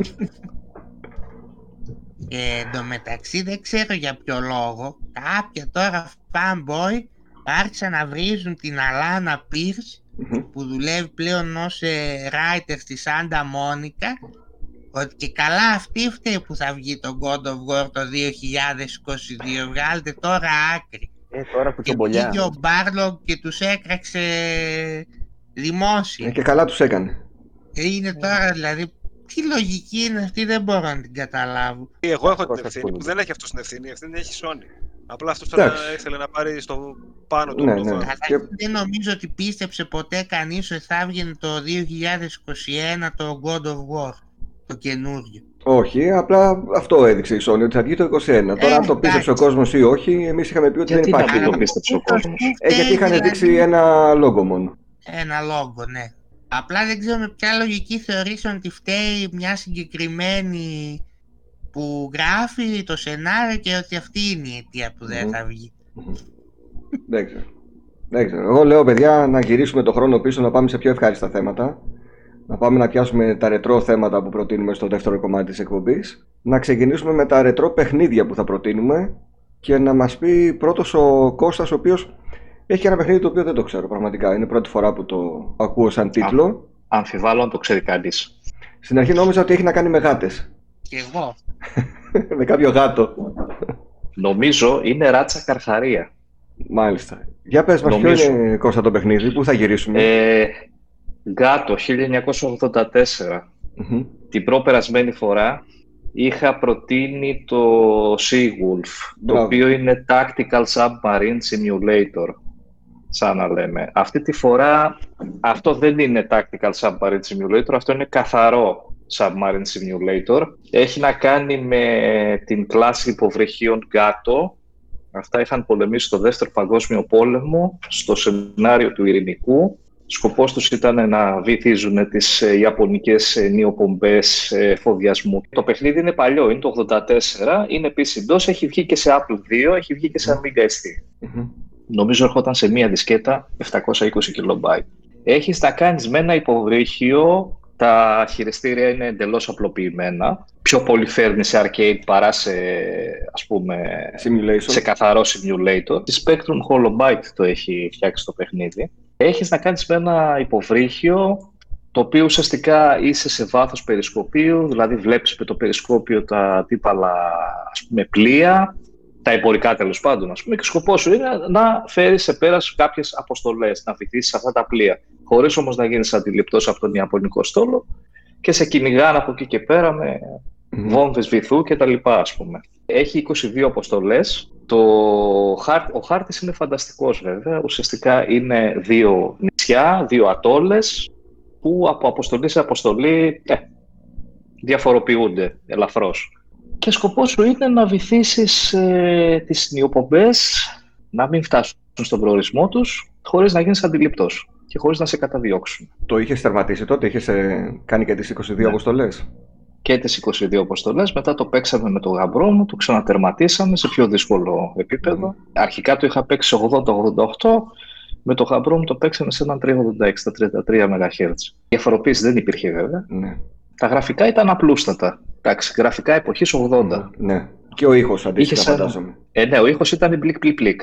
δεν υπήρχε ήχος. Είχες μία οθόνη ραντάρ, που υποτίθεται ότι έδειχνε κάποια στίγματα, δεν δούλευε πάντα και ουσιαστικά έπρεπε να στοχεύσεις τα αντίπαλα πλοία με το μάτι. Μμμ. Κάτι σαν shoot 'em up ήταν, ε; πρώιμο shoot 'em up. Ωραίο.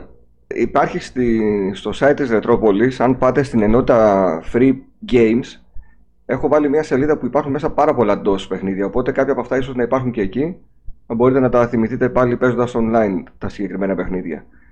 Πάμε στον ε, Ανδρέα να μας έχει μια ιδιαίτερη πρόταση.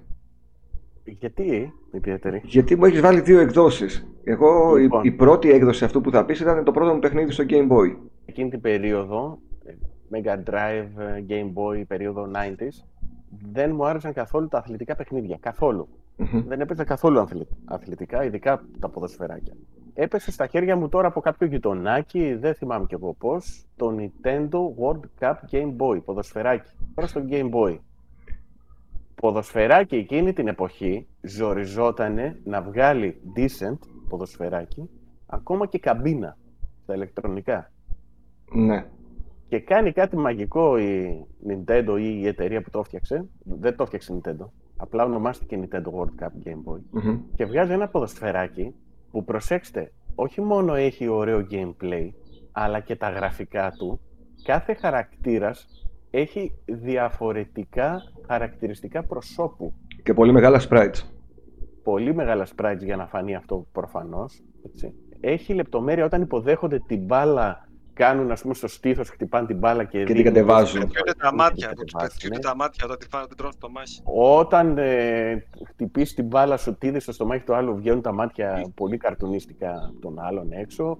Έχει σαν super moves ε, κάθε ομάδα, κάθε χαρακτήρας την μπάλα να τη χτυπάει με συγκεκριμένο τρόπο και να κάνει διάφορες γκέλες και ε, ματζουνώνει η μπάλα από τη δύναμη.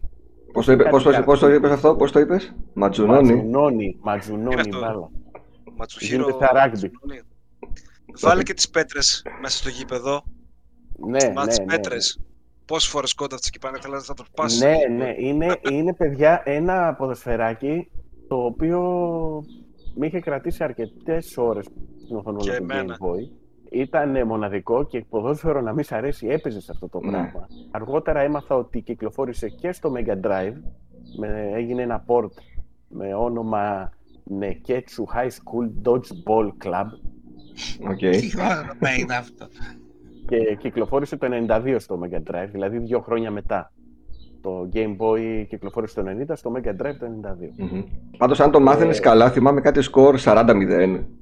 Κάτι τέτοιο. Ναι, Ναι, ναι, κοίταξε, επειδή Στις πρώτες, είχε στα πρώτα μάτς. ιδιότητες, Ναι. ναι, μπορούσες να βρεις. Ναι, στα πρώτα μάτς, εντάξει, ήταν πολύ εύκολο. Το παιχνίδι αυτό, όσοι θέλουν να ασχοληθούν με κάποιο ποδοσφαιράκι στο Game Boy, για μένα είναι το καλύτερο. Θα συμφωνήσω, Εμένα ναι. η, α- η ανάμνησή μου από αυτό είναι να κάθομαι στο παράθυρο του δωματίου, πίσω από την κουρτίνα, στο ενδιάμεσο αυτό το μαρμάρινο, κάτω και να παίζω για το φως. Η κοιλιά μετά να πονάει από το μάρμαρο, ξέρω εγώ, χειμώνα. Και με τις ώρες εκεί Σαββατοκύριακο World Cup και να σκοντάφω στις πέτρες, δηλαδή είναι για να φεύγουν προσίδια. Ναι. Πολύ ωραίο παιχνιδάκι για την εποχή. Για πάμε στη Ναι. δική σου πρόταση τώρα, Αλέξανδρο, για συνέχισε. Η δική μου πρόταση είναι ένα παιχνίδι του 1989 που λέγεται Sweet Home ή αλλιώς όπως το λένε οι Ιάπωνοι Sweet Homo Μμμ. γιατί δεν ε, κυκλοφόρησε ποτέ εκτός Ιαπωνίας. Είναι ο πατέρας του Resident Evil. Ε, director ήταν ο Tokuro Fujiwara, ο οποίος μεταπίδησε μετά και έφτιαξε και το Resident Evil 1, ήταν στην ομάδα. Ε, είναι ένα survival ε, horror, top-down και με RPG μηχανισμούς. Μμμ. Α, βασικά να πω ότι έχει γίνει fan-made ε, ROM μετά και έχει μεταφραστεί για, το, για Ευρώπη και Αμερική. Έτσι το έχω δοκιμάσει και εγώ. Μμμ. Λοιπόν, το παιχνίδι είναι ε, movie, ε, πώς λέγεται, movie tie-in. Ναι. Ναι. Ήταν το παιχνίδι για μια ταινία που λέγονταν Sweet Home το 89. Αυτό που μπορώ να πω είναι ότι επειδή υπάρχει πάντα αυτή η αένα, η γκρίνια, δεν βγαίνει καλό παιχνίδι movie tie-in. Έχει βγει ήδη παιδιά, είναι το Sweet Home. Είναι ένα απίστευτο παιχνίδι για τα δεδομένα της εποχής. Σκεφτείτε τώρα ότι έχεις πέντε χαρακτήρες, πας σε, ένα, σε μια έπαυλη για να εξερευνήσεις κάτι πίνακες. Υπάρχουν μέσα poltergeist, ε, ghouls και ιστορίες. Ο κάθε χαρακτήρας έχει δικές του ιδιότητες. Ο ένας έχει αναπτήρα, ο άλλος φακό, ο άλλος ρόπαλο. Puzzle solving, έχει backtracking λίγο όπως το Resident. Η ατμόσφαιρά του για τα δεδομένα και της σημερινής εποχής είναι αποπνικτική και ζωφερή, μουσικάρα, πολύ γκροτέσκο επίσης για τα δεδομένα. Δηλαδή είναι σοκαριστικό ότι βγήκε τότε αυτό το παιχνίδι. Πρέπει να φτιάξεις group με τους χαρακτήρες, να τους ενδιάσει ώστε να κάποιοι θα πάνε από τη μια πλευρά, κάποιοι από την άλλη. Μμμ. Είναι γεμάτο παγίδες, τα οποία με quick time events σου δίνει την επιλογή να αποφύγεις, αλλά δεν ξέρεις το αποτέλεσμα αν θα είναι θετικό ή όχι. Έχει permadeath. Αν χάσεις κάποιον παίχτη, πρέπει ο άλλος από το άλλο πάρτι να πάει να πάρει τα αντικείμενά του. Πολύ βάθος έχει για NES game. Έχει πάρα πολύ, ναι. First person οι μάχες είναι. Έχει τις πόρτες αντίστοιχα του Resident. Είναι φοβερό παιχνίδι και Μμμ. πιστεύω ότι κάποιος που αγαπάει τα Resident Evil πρέπει οπωσδήποτε να το. Ε, Στράτο, αν δεν το έχεις παίξει. Δεν Άκλα το αυτό, έχω παίξει, ρίχτω. όχι. ε, θα, θα γουστά- Είναι, Ήξερα είναι, και είναι αυτό. δύσκολο. Δεν ξέρω αν το έχει παίξει ο Κώστας στο Run Metal αυτό το παιχνίδι. Θα ήθελα πολύ να το δω ένα walkthrough από τον Κώστα με τη. Α, θα μας γράψει ο Με την Κώστας στα περιγραφή. σχόλια. Ναι, μόλις δει την εκπομπή Ναι. θα μας απαντήσει. Στράτο, για πες εσύ. Εγώ επειδή έλεγα όλο παιχνίδι για Mega Drive, λέω θα πάω τώρα Super NES τώρα και θα πω το Final Fight 3, το κλασικό beat 'em up από τη γνωστή σειρά της Capcom, το οποίο θεωρώ από τα τρία Final Fight που βγήκανε για το Super NES, αυτό μ' άρεσε πιο πολύ από όλα εμένα. Γιατί το πρώτο είναι μεν το πιο καλό, αλλά η έκδοση δεν είναι καθόλου καλή στο Super NES. Λείπουνε πίστες, λείπουνε χαρακτήρες τότε λόγω της λογοκρισίας, δεν παίζονταν ούτε διπλό. Το 2 ήταν με πολύ καλό, αλλά το τελικό boss ήταν ένα καρναβάλι για κάποιο λόγο που δεν το κατάλαβα ποτέ γιατί το κάνουν αυτό. Άμα το δείτε θα καταλάβετε άμα το παίξετε. Και το 3 θεωρώ ήταν το πιο, μ' άρεσε πιο πολύ από όλα για το Super NES. Έχει τέσσερις χαρακτήρες να επιλέξεις. Τους γνωστούς Hagar και Guy από το Πρώτο. πρώτο παιχνίδι και τη Λουσία, η οποία τη βάλανε και στο Street Fighter 5 το καινούριο και έναν άλλον άντρα, τώρα δεν θυμάμαι πώς το λένε. Μμμ. Έχει κα... και συγκεκριμένα μέσα στο παιχνίδι μπορείς να πάρεις και κάποια μονοπάτια διαφορετικά. Δηλαδή μπορεί να κάνεις ένα playthrough, στο δεύτερο να Α, κάνεις σαν άλλη το, πορεία. σαν το Golden Axe 3 που λέγαμε την προηγούμενη Και φορά. μόνο που δεν στα δείχνει τόσο ξεκάθαρα Μμμ. ε, μπορεί εσύ να πας μέσω του παιχνιδιού να πάρεις τις, ε, να πας αυτές τις τοποθεσίες. Στράτο, έχεις γράψει και ένα αφιέρωμα στο site, έτσι δεν είναι, για το Final Ναι, Fight. ναι, για όλα τα παιχνίδια, ναι. Οπότε μπείτε στο retropolis.gr, γράψτε στην αναζήτηση Final Fight να διαβάσετε και το κείμενο του Υπάρχει Στράτου. και κάποια Ή το- συλλογή. Υπάρχει σε κάποια Ε, συλλογή της ξέρω. Capcom. Όχι, Δεν δεν θυμάμαι, οι έχω, συλλογές- έχω τη συλλογή της Capcom, αλλά νομίζω έχει το πρώτο. Ε, αφ- η Capcom βάζει το arcade συνήθως μόνο. Μμ, το, πρώτο, οκ. Α, το πρώτο ήταν και το καλύτερο από όλα βέβαια, Μμμ. εντάξει. Αλλά στο Super NES είχε πολύ κακή έκδοση. Έλειπαν πίστες, λείπαν χαρακτήρες. Το Ωραία. 3 πάντως ήταν το μοναδικό Final Fight που δεν λογοκρίθηκε. Δηλαδή είχε και τους γυναικείους χαρακτήρες μέσα και τα πάντα. Θα το, θα το δω το απόγευμα, θα το βάλω να το δω στράτο. Εγώ θα σας πάω παιδιά στο 1992 σε ένα παιχνίδι που δεν είχαν ε, τουλάχιστον οι γνωστοί μου. Εμένα μου το χάρισε ένας ξάδερφός μου εκείνη την εποχή. Kid Icarus of Myths and Monsters. Είναι platform παιχνίδι, κυκλοφόρησε από την Nintendo Research and Development One και την TOS Software και φυσικά έγινε published από την Nintendo. Χειριζόμαστε το Kid Icarus, τον ε, μικρό άγγελο Pete, ο οποίος έχει ως βασικό του όπλο το τόξο και έχει απεριόριστα βέλη. Ο σκοπός του είναι να φτάσει στο τέλος ε, από τρεις πίστες, όπου είναι το Underworld Tower, το Overworld Tower και το Skyworld Tower. Το παιχνίδι έχει πολύ ωραία αλλά μονότονη μουσική, μεγάλα sprites για τα δεδομένα του Game Boy, πολύ ωραίο gameplay, ακριβώς ό,τι κάνεις, α, ό,τι πατήσεις αυτό θα γίνει στο παιχνίδι, δεν υπάρχει ούτε lag ούτε κακός σχεδιασμός. Ο παίχτης πρέπει να νικήσει τους τρεις ε, Guardians του φρουρίου εκεί πέρα που βρίσκεται στην Angel Land και να πάρει τρεις ε, θησαυρούς. Με αυτούς τους τρεις θησαυρούς θα εφοδιάσει τον εαυτό του για να πάει να αντιμετωπίσει το τελικό κακό. Το παιχνίδι ψάχνοντας λίγο τα ιστορικά του δεδομένα για να σας το προτείνω είδα ότι αυτή τη στιγμή έχει στο eBay άνω ε, των ε, 500 ευρώ όταν είναι κουτάτο, Τόσο ακριβό. τόσο ακριβό. Γιατί; Ε, μάλλον γιατί δεν πούλησε πολύ και θεωρείται Σπάνιο. σπάνιο. Στην κατάσταση που το έχω εγώ πωλείται ένα πενιντάρικο. Δηλαδή σκέτο το cartridge με την πλαστική θήκη. Είναι sequel ενός παιχνιδιού που είχε κυκλοφορήσει αρχικά στο NES και μετά, αν θυμάμαι καλά τώρα χρονολογία, το 2012 βγήκε πάλι Kid Icarus στο 3DS. Επανήλθε δηλαδή η σειρά. Νομίζω ότι υπάρχει ο χαρακτήρας στο Smash. Νομίζω, δεν Υπάρχει, ναι, ναι, ναι, υπάρχει σίγουρα στο Smash. Ένα παιχνίδι το οποίο δεν ξέρω το ήξερε κάποιος από εσάς, γιατί με- η γνωστή δική μου δεν το ήξερε κανένας. Εγώ το ήξερα. Και το έχω βάλει και στο, στο PSV, οπότε το καλοκαιράκι νομίζω θα παίξω ξανά Πρέπει να Kid πέσει Icarus. στα χέρια μου. Πρέπει να πέσει κάποια στιγμή στα χέρια μου από τις χιλιάδες ανταλλαγές που κάναμε τότε κασετών.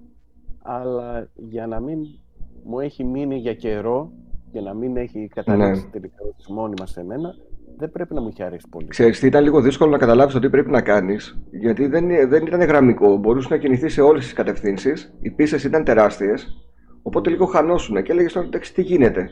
Δηλαδή συνέχεια βγαίνουν τα ίδια πράγματα, κρυφές πόρτες, μπαίνω από εδώ, βγαίνω από εκεί, αλλά ποιος είναι ο σκοπός; Αν δεν είχες το γνήσιο παιχνίδι να διαβάσεις το τι πρέπει να κάνεις στο manual, δεν θα καταλάβαινες ποτέ τι, πώς παίζεται το παιχνίδι. Ίσως γι' αυτό δεν μου άρεσε. ναι.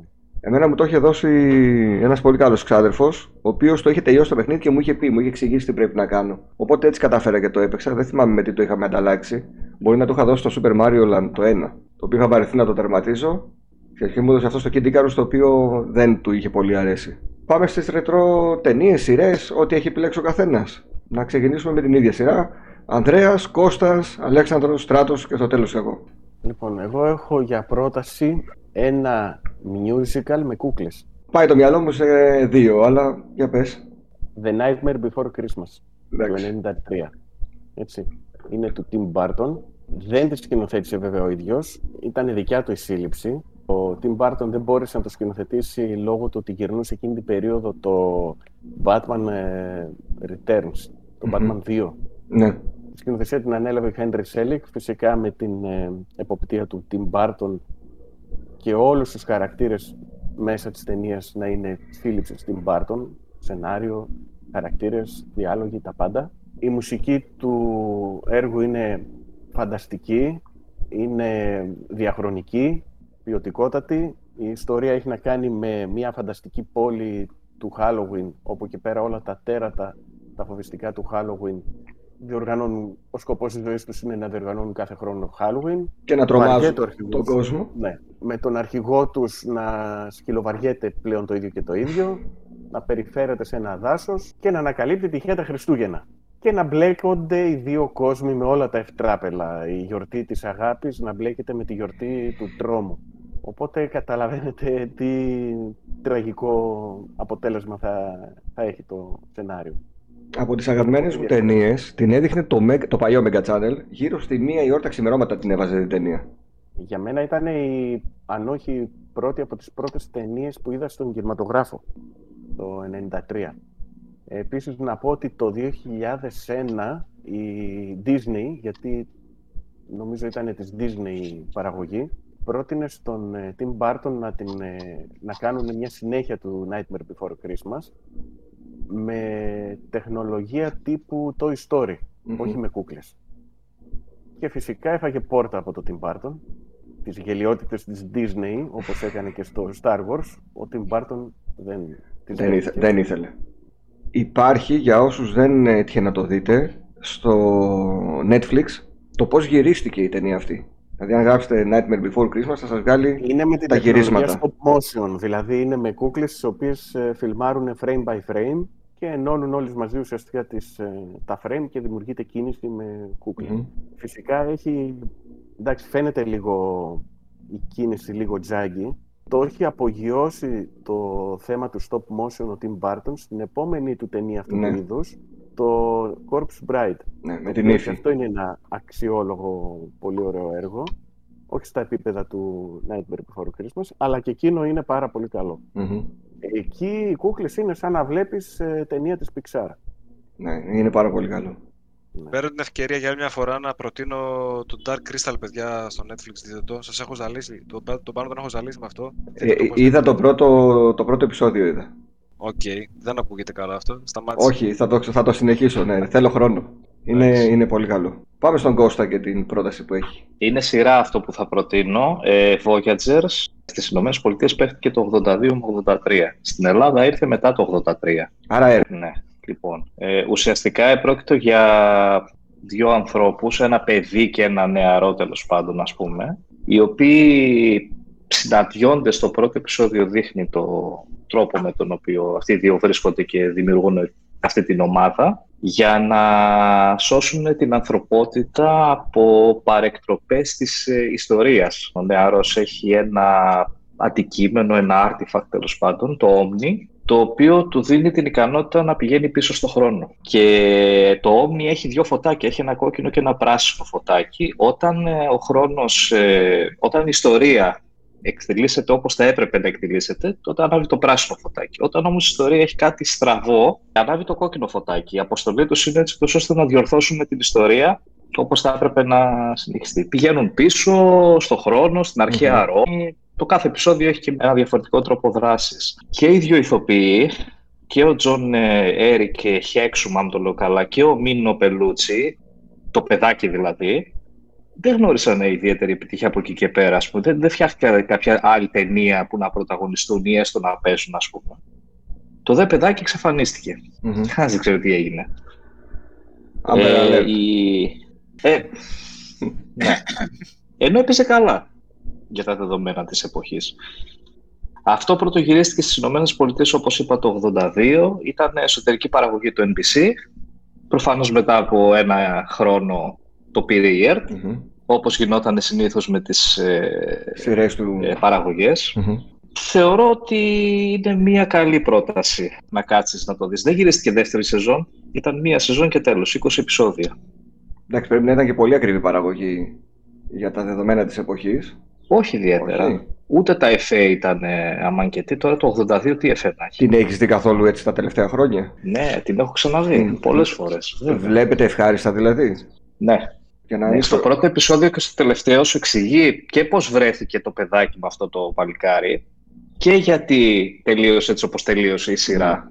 Ωραία, για Τώρα να... δεν θέλω να κάνω Όχι, για, spoiler. για να πάρει φωτιά το κόντι, γι' αυτό σε ρωτάω. Να πάρει δηλαδή, να πάρει μπρος. Ναι, να πάρει, να πάρει. Ε, εντάξει, εντάξει. Πάμε στον Αλέξανδρο. Η πρότασή μου για τη βδομάδα είναι μια ταινία του 1991 ε, που τη λένε Point Break με τον ε, αγαπημένο Keanu Reeves. Μμμ. Είναι της ε, Catherine Bigelow, αν λέγεται έτσι, η οποία τσίπησε και δύο Όσκαρ στην πορεία. Είναι από τα πρώτα της έργα. Έχει πάρει Όσκαρ για το Hard Locker και για το Zero... Horizon Zero Dawn. Ναι. λοιπόν, η ταινία... Zero Dark Hour.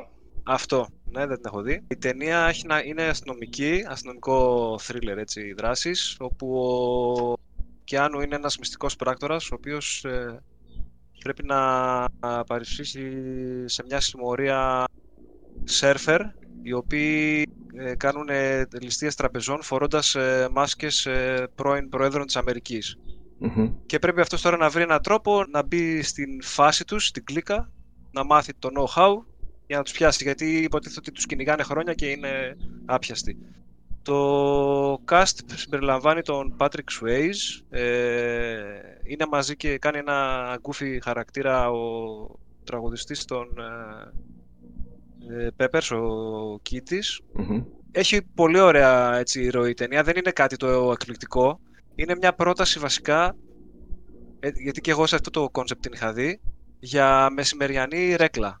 Έτσι, Μάλιστα. μια και έχει πιάσει το καλοκαιράκι, να τη βάλεις μετά το φαγητό, να τη δεις. Πώς ήταν ρε παιδί μου το καράτε. Εγώ το καράτε κίτ, ας πούμε, το θυμάμαι μεσημέρι. Άμα το δω το καράτε κίτ βράδυ, Ναι, δεν θα κάτι μ' αρέσει. παθαίνεις. Κάτι θα κολλάει, πάει, ναι, κάτι θα δεν πάει σου Ελλάδας, κολλάει. δεν κολλάει. Ναι.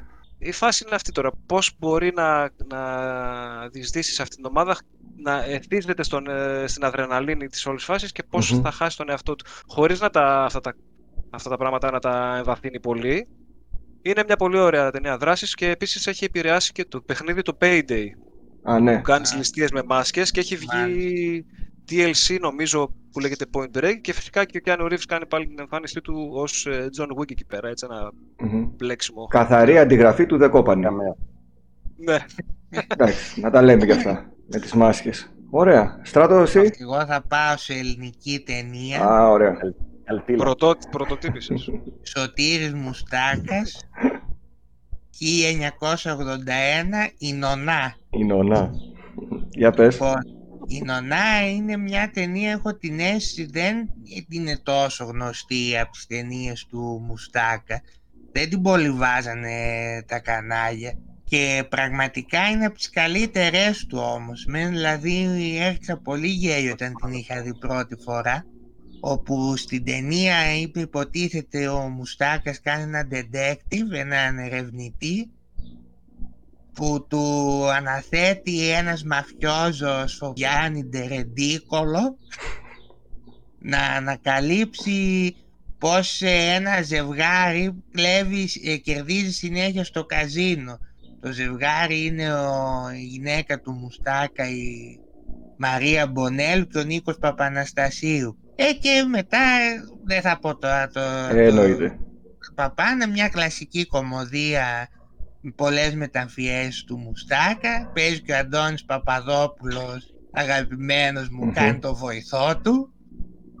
Και γενικά πολύ πλάκα, δηλαδή οι σκηνές, τι να πω τώρα, από... Πάντως στις ελληνικές ταινίες, ε, ενώ έχουν καλές στιγμές που βγάζουν γέλιο, όλες, μα όλες, πάσχανε στε- σε σενάριο και ακόμα περισσότερο σε τέλος. Μωρέ δεν ήταν τώρα, εδώ ήταν θέμα ηθοποιών, εδώ βλέπεις Μουστάκα ας πούμε τώρα. Όχι, εγώ το λέω γενικώς για όλες τις ταινίες. Ποια ελληνική ταινία μπορείς να πεις ότι είχε σεναριάρα που σε κρατούσε λόγω του σενάριου. Ε, τώρα Όλες, κομμωδίες, έβλεπες για χαρακτήρες. κομμωδίες λέμε τώρα. Και κομμωδίες και κανονικές ταινίες. Εγώ για Ε, όλες τις ελληνικές ταινίες μιλάω. Εγώ δεν πιστεύω πάντως ότι οι μεγάλοι Έλληνες κομικοί έχουν να ζηλέψουν πολλά από τους ξένους. Άλλο πράγμα λες πάλι. Συμφωνώ σε αυτό που λες ότι σαν στιγμές και σαν σκηνές Ναι, αποδίδουν τέλεια, ίσως ανώτεροι και από ξένες κομμωδίες και ταινίες, Μμμ. αλλά πάσχουν όλες οι ελληνικές ταινίες, είτε κομμωδίες είτε περιπέτειες, πάσχουν στο σενάριο και ιδιαίτερα το τέλος. Τώρα μου έρχεται μια, σε- μια ταινία που δεν πάσχει σε σενάριο, του Κούνδουρου. Δεν ξέρω αν την έχετε δει. Αν θυμάμαι καλά, ο τίτλος είναι Ο Δράκος, με τον Τίνο Ηλιόπουλο. τι ήταν αυτό κομμωδία; Ε, όχι. Καμία σχέση. Ε, πολύ σοβαρός ρόλος που είχε παίξει ο Τίνος Ηλιόπουλος. Ο Δράκος, ξέρετε, που ακολουθεί τις γυναίκες για να τις σκοτώσει κτλ. Αν θυμάμαι καλά, έχω χρόνια να δω. Την... Ναι, τέτοια φάση. Έχω χρόνια να δω την ταινία. Δεν θυμάμαι. Θα την ξαναδώ τώρα που το θυμήθηκα. Που δεν θυμάσαι δεν είχε. Δεν τη θυμάμαι καθόλου, ήμουν σχετικά μικρός, αλλά μου είχε κάνει εντύπωση ότι βλέπω τον Τίνο Ηλιόπουλο σε σοβαρό ρόλο και όχι σε κωμικό. Αλλά εντάξει, έχει τύχει. Το ψάλτη έπεσε σε σοβαρούς ρόλους. Ναι. Στο Ο συμβολιογράφο. Ψάλτης, ε, ας είναι πούμε. πολύ καλός δραματικά. Ναι. Να μην πω και το σταυροφόρο με το Θεό. Το καλημέρα ζωή. Και, και εκεί όμως καλή ήταν η ερμηνεία του, άσχετα αν μας άρεσε ή όχι η- η σειρά. Ε, δεν ξέρω, εγώ ρε παιδιά τον έβλεπα και γελούσα πάλι, δεν Εντάξει. μπορούσα, τον είχα συνδυάσει πάντα. Έλεγα ο ψάλτης τώρα τι κάνει έλεγα εδώ Είναι η πέρα. πατάρα του κομικού. Ναι. Εγώ, παιδιά, θα σας προτείνω μια ταινία, θα πάω και εγώ στο 1993 που ήταν ο Ανδρέας.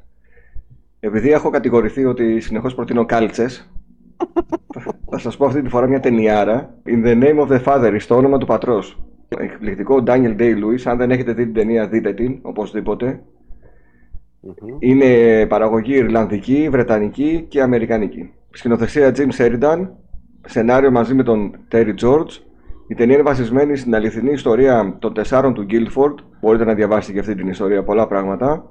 Τεσσάρων ανθρώπων που καταδικάστηκαν άδικα για τις βομβιστικές επιθέσεις του Ήρα σε pub στο Guildford. Μέσα από την επίθεση αυτή σκοτώθηκαν τέσσερις Βρετανοί στρατιώτες και ένας πολίτης. Ο Τζέρι Κόνλον, όπου τον ενσαρκώνει ο Daniel Day-Lewis, ε, σε νεαρή ηλικία τον βλέπουμε να ζει στη Βόρεια Ιρλανδία. Ο πατέρας του θέλει να τον ξεκόψει. Ο πατέρας του λέγεται Τζουζέπε στην ταινία.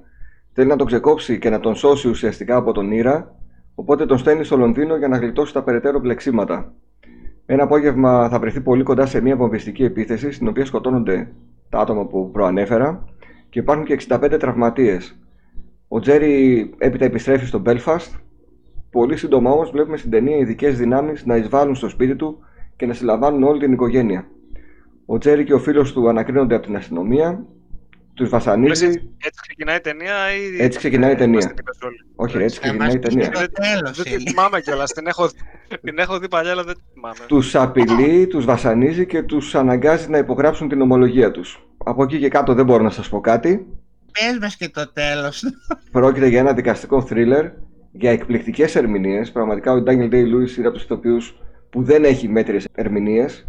Θυμάμαι ότι όταν είχα δει την ταινία την είδα και την ξαναείδα και την ξαναείδα και κάθε φορά ήταν όλο και καλύτερη. Έλαβε 7 υποψηφιότητες για Όσκαρ, μεταξύ των οποίων καλύτερης ταινίας, σκηνοθεσίας, πρώτου και β' αδικού ρόλου και β' γυναικείου ρόλου. Κέρδισε κανένα. Όχι. Αλλά άξιζε να κερδίσει. Δεν θυμάμαι ποιοι ήταν εκείνη την περίοδο οι ανταγωνιστές. Είναι όμως μια ταινία, παιδιά, που πραγματικά είναι από τις λίγες ταινίες που λέω δείτε την, οπωσδήποτε δεν θα βγείτε χαμένοι. Είναι και λίγο συγκυριακά τα Όσκαρ, δηλαδή και το τι έχεις απέναντί σου. Ναι. Τη χρονιά που. Ποια χρονιά διαδραματίζεται. ήταν αυτή η ταινία; Το 93 και το 90... Ήταν. 94 Τότε παίχτηκε στην Αμερική, 93 νομίζω παίχτηκε μόνο στην Ιρλανδία. Στα Όσκαρ Ναι. παρακαλάς να μην έχει βιογραφία, ταινία με βιογραφία απέναντι σου. Μήπως Θα είχε κερδίσει αυτή. τίποτα Ναι. Άγγλος ασθενής και τέτοια τότε; Μπορεί, μπορεί. Πολύ μετά ήταν ο Άγγλος ασθενής. νομίζω. Δεν θυμάμαι. Τέλος πάντων, δείτε την ταινία γιατί θέλω να μου πείτε και στα γρήγορα αν παίζετε κάτι αυτό το διάστημα. Πάλι με την ίδια σειρά. Πάμε, όχι, θα πάμε τώρα στον Κώστα, ο οποίος παίζει κάτι που θέλω να ακούσω την άποψή του. Γιατί μας είχε πει σε προηγούμενο Retropolitans ότι έπαιξε το Mech, Mech Warrior. Οπότε για πάμε Κώστα να μας πεις τώρα για το νέο Mech Warrior. Λοιπόν, το νέο Mech Warrior φτιάχτηκε το 20, μπήκε τώρα στο Game Pass. Φτιάχτηκε το 20 για Xbox, Μμμ. το 19 για PC. Piranha Games είναι η εταιρεία που το έκανε και publish και development. Ουσιαστικά αυτό είναι, θα έλεγα, ένα remake, ας πούμε, του Mech Warrior 3 στον τρόπο με τον οποίο στήθηκε το σενάριό του, ας πούμε. Εγώ το παίζω σε Series S και Series X. Έκανα το λάθος και το είδα σε PC. Καμία σχέση. Σε δυνατό PC. ε. Ε, ναι, καμία σχέση γιατί τα γραφικά είναι αλλού. Ακόμα και στο Series X δείχνει υποδιέστερο.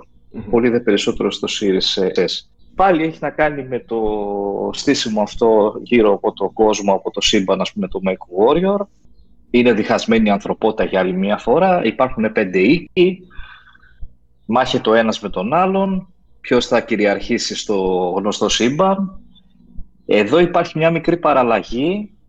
Υπάρχει μια ομάδα από μισθοφόρους, εξού και το Mercenaries, που ουσιαστικά αναλαμβάνεις εσύ κάποιες αποστολές, αναλαμβάνεις κάποια project, τα φέρνεις εις πέρας, παίρνεις λεφτά, αναβαθμίζεις τα MEC Μμμ. και επεκτείνεσαι. Σε σχέση με τους αντιπάλους. Ε, είναι λίγο δυσκολότερο το 4 που είχα παίξει και είχα σταματήσει να παίζω ε, με Warrior. Είναι η πρώτη φορά που το παίζω σε κονσόλα. Δεν ήξερα πώς παίζονταν σε, με χειριστήριο, με gamepad, ας πούμε. Το MechWarrior το ήξερα εγώ κανονικά με το joystick στο PC. Ναι. Δεν με δυσκόλεψε ιδιαίτερα. Απλά το MechWarrior έχει την ιδιομορφία σε άλλα simulator, γιατί vehicle simulator είναι.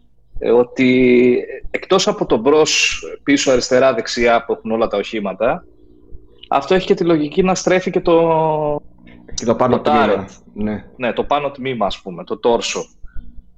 Οπότε αυτό λίγο είναι δύσκολο. Δηλαδή, mm-hmm. αλλού κοιτάει το πείγμα, αλλού κοιτάει ο πύργος. Κατάλαβα. Ναι, υπό αυτή την έννοια. Μπορεί να σε ζαλίσει λίγο. Λίγο.